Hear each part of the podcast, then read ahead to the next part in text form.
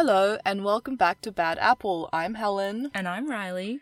and today we bring you another story from back in time. Back in time. Not too far. Well, I guess it is a bit far these days. That's like a, nearly a hundred years ago. Yeah, like a- 80. A, good 80. Yeah. In the past century. Mm-hmm. The specific time period we are going to speak of is World War II. Mm. During World War II, many major cities would undergo nighttime blackouts in order to be less visible from the air and therefore less likely targets for air raids. Some cities, which were less likely to be targeted, were able to have slightly more lighting. This was known as a brownout and was the case in Melbourne, Australia. While the brownout settings had shrouded Melbourne's usually vibrant lifestyle in darkness, recently arrived US soldiers had brought new cultural experiences chocolate bars, nylon stockings, and jazz music. However, when three women were found beaten and strangled within the space of 15 days, authorities began to wonder whether the US had brought something else with them. Had they perhaps brought with them a serial killer? The war in the Pacific in the early 40s can be traced back to an original disagreement between the United States and Japan. After a series of US trading embargo with Japan in response to recent Japanese war offensives, including the Nanjing massacre, relations between Japan and the US had deteriorated. In late 1941, a series of proposals and counterproposals were presented in an attempt to prevent a war. But after Japan launched an attack on the American fleet at Pearl Harbor and invaded Thailand, the United Kingdom, United States, China, and Australia all officially declared war on Japan. After this official declaration, more than a quarter of a million American troops were stationed in Australia. The Australian Armed Forces had always been part of the Allied forces in World War II. However, when war broke out in the Pacific, holding territory in Australia became far more important because of the geographical advantages. Don't bother with New Zealand though, too far, bit too far. A little too bit small. too far. And yeah, there's not. What are you gonna. I guess you could have some boats down there. Lots of ports and things. Quite a bunch of submarines between us. That's so true. Fun fact there was an alleged plan to hand over some Australian territory to Japan if the war got too bad. true. and it was called the Brisbane Line, and the country was kind of separated into. There was like this northern region that included Queensland and the Northern Territory, and that was just going to get handed over. But it's a bit of a conspiracy whether or not that's actually true. Oh, really? Yeah, but there's these like there's these things called tank traps. I'm not sure what they are that are in Tenterfield, and people use those as evidence that we were planning on just handing over this northern part and keeping like all the important kind of agricultural stuff in the south. So hard to describe this situation without roasting What we were going to give over.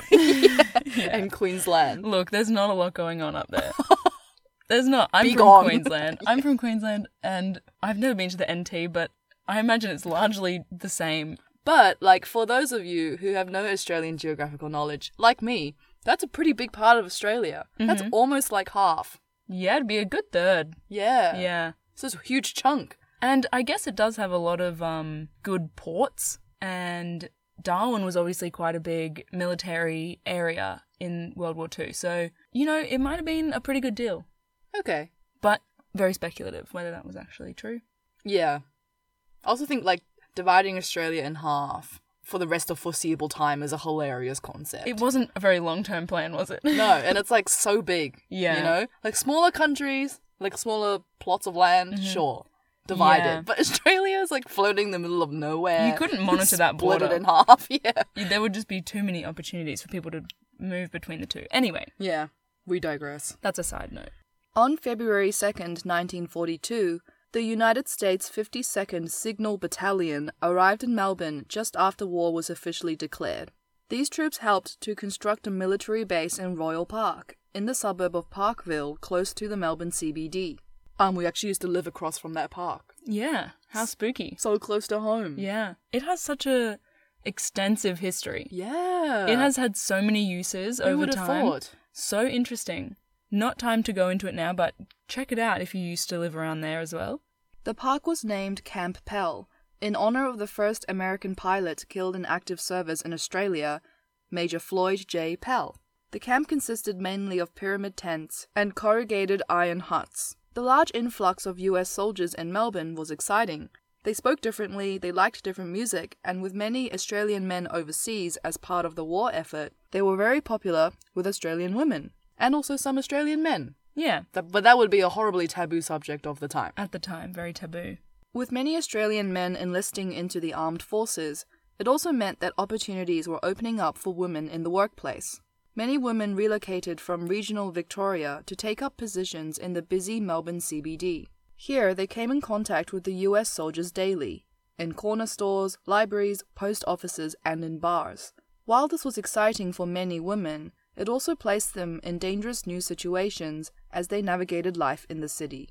These new dangers that women faced were realized just three months after the US troops arrived. On May the 3rd, 1942, Ivy McLeod was found dead in Albert Park, an inner suburb of Melbourne. Ivy was a 40 year old woman, reinventing herself after a recent separation from her husband. She had been beaten and strangled, stripped half naked, and arranged into a degrading position. She was still in possession of her purse and all its contents, ruling out the possibility that it was a robbery. Still, Ivy's murder was initially thought to be a random attack.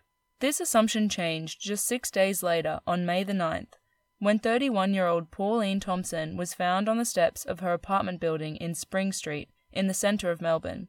Pauline had also been strangled. A talented singer, she had come to Melbourne to perform for the troops stationed there. Witnesses last saw her in the company of a young man with an American accent. Police suspicions immediately turned to the US troops at Camp Pell. The suggestion that it would be an American responsible for these violent crimes sent a wave of panic across the city. Women had a newfound sense of independence in the workforce, but this was diminished by a violent threat that was lurking in the night. After Pauline's murder was discovered, media outlets dubbed the potential serial killer the Brown Out Strangler, taking the name from the eerie wartime light restrictions. Women were probably naturally fearful of being unaccompanied on a dark night, and the possibility of an unknown killer lurking in the darkness only compounded this fear. The suspicions of investigators were all but confirmed only nine days later, when the body of 40 year old librarian Gladys Hosking was found just 350 metres from her boarding house in Royal Park, close to Camp Pell. Gladys had been walking home from work at the chemistry library at the University of Melbourne on the night she was attacked. Another young woman in the area that night reported to police that she had been approached by a young American man, covered in mud, who had asked her for directions. The description she gave matched the description of the man who was seen with singer Pauline Thompson on the night of her death, as well as descriptions given by other women who had survived similar attacks in the area. Police now knew that they were looking for a US soldier stationed at Camp Pell, but they needed to narrow down the thousands of troops. Fortunately, they had received another tip off from a woman who had gone to police in Sydney.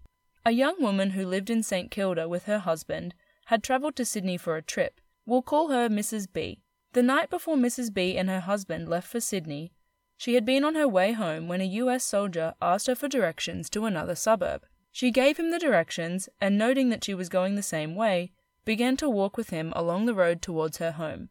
As they walked, the American man commented on how charming he found the people in Melbourne. As she approached her front door, he thanked her profusely for her help, and as she put the key in the door, she thought how well mannered the young man was, presuming he was now continuing along the road towards the tram. However, as Mrs. B opened the door, she was pushed from behind, falling to the floor. The man began to choke her, and she briefly lost consciousness. When she woke, she was lying in her doorway. The soldier that had walked her home was standing above her, naked from the waist up, attempting to remove his pants. She crawled through the dark to open her front door and screamed as loudly as she could. A man that was across the road heard Mrs. B and began running towards the house. The soldier slammed the door shut, grabbed his coat and cap, and then opened the door and ran down the street. However, in his haste, he hadn't collected his singlet, which had been embroidered with the initials E.L. Mrs. B and her husband didn't report anything initially, but after hearing of the murders in Melbourne and that the suspect was a US soldier, they went to the police in Sydney. These details were crucial in narrowing down the group of potential suspects. I know the culture was probably quite different and there was probably a reason why they didn't say anything initially, but that's so interesting. That is a pretty violent crime not to report. Exactly. I wonder if they were worried about, like, Appearance? yeah, like, oh, she was unaccompanied at night, you're her husband, you should have. I don't, but that's so silly. Or maybe like they're trying to accuse an American soldier.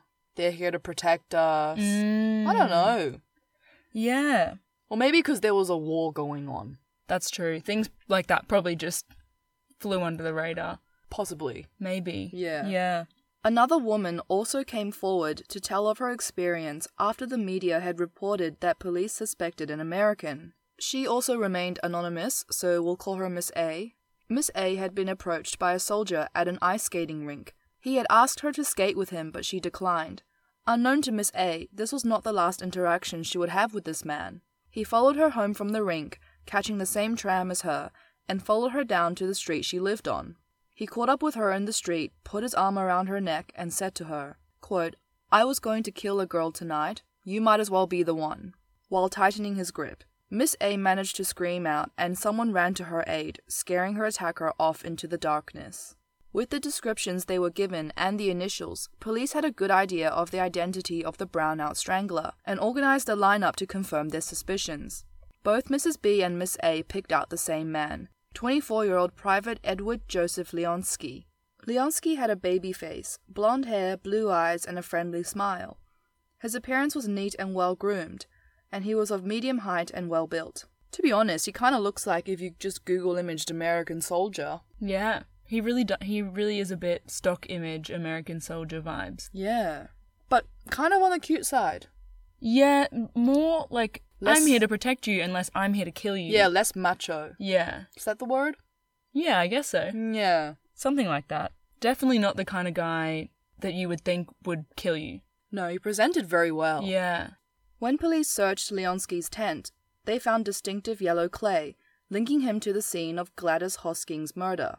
Realizing he had no way out, Leonski confessed to the crimes of the Brownout Strangler, but offered little insight into his motivations behind the killings.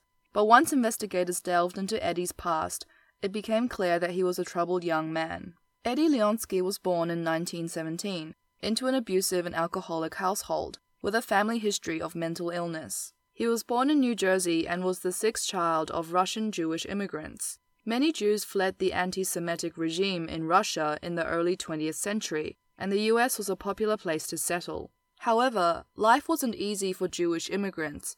There was a rise in nativist sentiment in the US and calls for the government to restrict immigration in order to prioritize the needs of native inhabitants. Bit rich. From a settlement colony? Native. Native? Fine. Okay.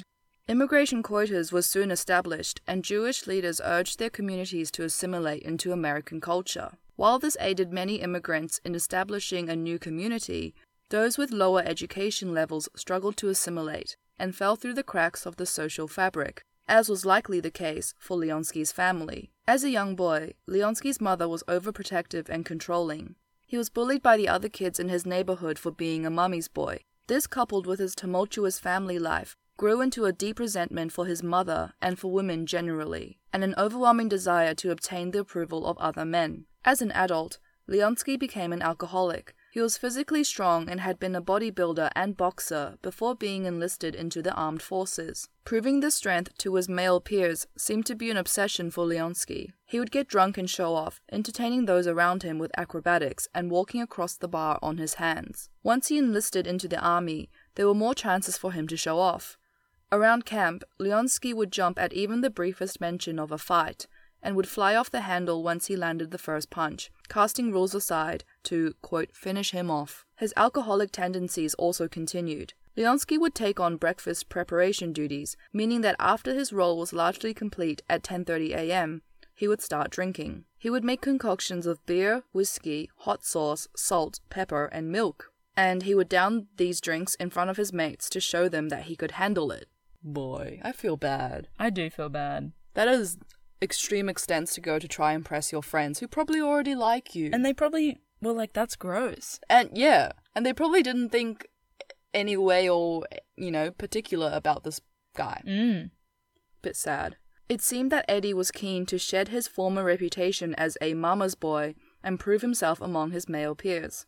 What were these soldiers doing in Australia? How does he like? Does he have nothing to do after breakfast? I think they were just here in case they were needed I think that was most of the armed forces. Oh, well, Royal Park would have been well guarded. Yeah, Royal Park was very safe. Right. So we just had him here, had them here, like indefinitely living in a tent city. kind of, yeah. That was kind of the vibe. That's kind of shit. Yeah, I think it was pretty shit. Yeah, wartime. Wartime. That's true. Mm. While his desire for male approval was high, Leonski didn't really seek female attention or crave companionship from a woman. Rather, he wanted to frighten women. He was known to jump out in front of women in the street, making wild noises in order to scare them. And on one occasion, this had turned into a violent attack. Leonski had assaulted a woman on the streets of San Antonio, but he never faced any consequences. After his arrest for the three murders, Eddie Leonski confessed to killing the three women. However, there was some question as to whether he had the mental capacity necessary to manifest the intent for a charge of murder. Eventually, Leonski was found to be mentally fit enough to face up to his actions. Psychiatrists said that he was sane, but he was under the influence of alcohol at the time of the killings, and that in similar circumstances there was a risk he would kill again. Before the trial could go ahead, the Australian government was faced with a unique political and legal decision to try Leonski under the laws of Victoria, where the crime was committed, or let the American authorities deal with the matter under US military law. Military law in the US is quite complex, but essentially there is a judicial system which sits outside the mainstream courts, which deals with the governance and regulation of the armed forces. Over time, the reach of these courts has ebbed and flowed, differing from wartime to peacetime.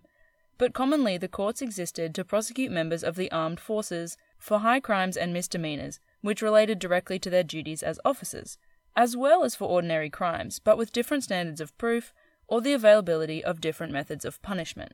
It seems that the US authorities clearly wanted to deal with Leonski themselves, potentially to send a message to other soldiers posted abroad. So the Australian government handed the matter off to the US authorities, and Leonski was convicted under US military law. In doing so, the government amended the national security regulations so that any US soldier accused of committing a crime in Australia could be tried by American authorities at their request. Evidence of Leonski's confessions was presented at his trial, which painted the picture of a man who killed without reason. He told of the murder of recent divorcee Ivy McLeod, saying that he walked her home after meeting her at the tram stop on his way home from a night of heavy drinking. She had turned towards him in the doorway and smiled. He put his arm around her before grabbing her by the throat, strangling her, and ripping at her clothes. He said that Ivy had a lovely voice and that he wanted it for himself. Leonski says he met Pauline Thompson after a performance in Melbourne and walked with her back to her apartment on Spring Street. On their way there, Pauline had been singing. Leonski recalled that she was, quote, singing in my ear and looking in my eyes. He says he embraced her and told her to keep singing before he grabbed her throat and choked her. How could she keep singing? he asked. He met Gladys Hosking on her way home from work as she walked to her boarding house, which was adjacent to Camp Pell in Royal Park. He says that she too was singing as they walked through the park. He remarked that Gladys had a lovely voice and that he wanted to get her voice by choking her. He recalls Gladys being a, quote, soft thing, saying that she didn't cry out during the attack. Despite this fascination with female voices, there isn't much else by way of motive for these murders. Leonski had referred to himself in the past as being like Jekyll and Hyde, having a split personality and switching from a good man into a monster for seemingly no reason at all. One thread connected Leonski's three victims. They were all women who were in charge of their own lives. Ivy was recently separated and finding herself as a newly single woman. Pauline was a talented performer who travelled to perform across Australia, and Gladys was a woman with an established career. Psychiatrists close to Leonski during the trial have speculated that Leonski's true motivations can be found in his deep hatred towards women, which stems from an unconscious resentment of his mother. For this reason, his crimes have been deemed to constitute a symbolic matricide. Matricide is the act of murdering one's own mother. These types of killers are often described by psychiatrists as being the victims of catathymic crises, an unexpected, explosive outburst of impulsive, often destructive behavior understandable only in terms of unconscious motivation. For Leonski, psychiatrists speculate that this crisis occurred when he enlisted in the armed forces and was posted 10,000 kilometers away from his beloved mother. Leonski was described as being lonely and heartsick, and was suddenly deprived of comfort and love from his mother. Unconsciously, this separation sparked a change in Leonski, and he began to resent his mother and developed an urge to kill her. But she was on the other side of the world, so he turned to substitutes. The phenomenon of matricide is not fully understood by psychiatrists, and its symbolic counterpart even less so.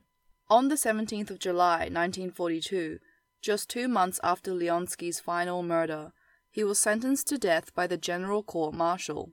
American General and Commander of the Southwest Pacific, Douglas MacArthur, affirmed the sentence on the 14th of October. With all legal avenues for appeal exhausted by the 1st of November, the order for Leonski's execution was created and was carried out just a week later on the 9th of November 1942 at Pentridge Prison in Melbourne's north. From the delivery of his sentence by the court to his execution by the civil hangman, Leonski had remained in abnormally high spirits. He was nonchalant about his impending death, to an extent that startled prison officials. After two American officials visited him to read him the official document, he told a visitor, quote, They have measured me up and weighed me, so it won't be long now. There are images of Leonski smiling in the prison yard just days before his execution, and even as he walked to the gallows, he managed to maintain composure and even found humor as he bid his guard goodbye, saying, quote, So long, pal, they're gonna give me a facelift. At just 24 years of age, Eddie Leonski was executed for the murders of three women. Initially, his remains were temporarily interred at several cemeteries around Australia, before they were permanently interred at the Schofield Barracks Post Cemetery in Hawaii, in a section reserved for prisoners who died in military custody. A lot of psychological things going on here. Yeah. And he is quite young in the, you know, general scope of serial killers to have begun serial killing Mm.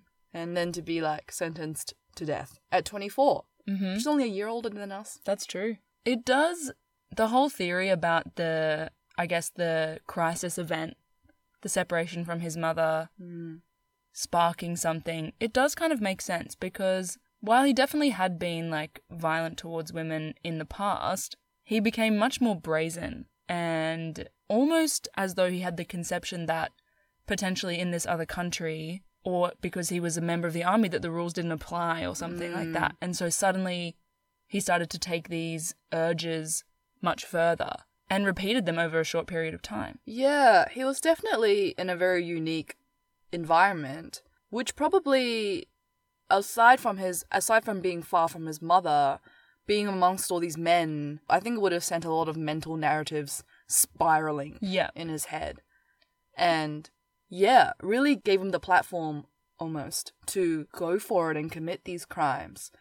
I think anyone who had some kind of lingering mental health issue would have struggled going into that like war environment. Oh, for sure. And there was probably many like way more people that had some kind of like crisis or breakdown Mm, once they were placed into that weird environment. So obviously he did horrible things and nothing really excuses that, but you can sort of have a little bit of I guess empathy or understanding. yeah, for the context. Yeah. And these women, like, they were all middle aged ish. Yeah, they ranged from like 31 to like 40 ish. Yeah. Yeah. And, like, I'm sure there would have been plenty of young women in Melbourne at that time. So, that is to say, maybe, like, more evidence to the symbolic matricide Mm, theory that he's Mhm. going for, like, slightly middle aged women. Yeah. Yeah. Yeah. Very interesting. Hmm. I found out a lot in the course of this research that didn't even make it into the episode, like stuff about the war and stuff about Royal Park and Melbourne and Yeah. and like there's so, there's so much going on. tangents. So, there could have been so many tangents. Yeah. I had to reel it in. Yeah. yeah. There's not much more follow up. Uh, this case did happen so long ago that that's it. That's the story. Yeah. Even though it was like brownouts, would they still go out? Oh, would it just be like lights off? Yeah. Wow. Yeah, people were going out. I It guess was, like it was like last days on earth vibe. that's true. Think like billboards. That's underground. It's like Yeah. a it's like an air raid shelter already. Yeah, true. I'd be running down to boards only if there was an air raid. I'm not getting in there any other time. True, true. Many underground bars and clubs in Melbourne. That's so true. I wonder if like Is it because of an air raid damn, thing? Is it I wonder if it was like a brownout thing. Like if you put them underground, people will then no one can them. see you and people will go. That's so strange. Wow, conspiracy. Damn. Oh my god. Who knows? Maybe we're onto something. Mm. We'll let you know once we can go to bars again. We might We'll visit start some. asking around. We'll do a little tour. Will you build your own the brownout? no one's gonna know what we're No. talking about. They're gonna be Just like, "How many drunk. have you had tonight, mate?" the brownout. The brownout. we hope you guys enjoyed this episode. Thank you so much for listening. we'll see you next time as we'll always. see you next time. Sounds good to me. Sound good to you. Sounds good to me. All right. Bye. Bye.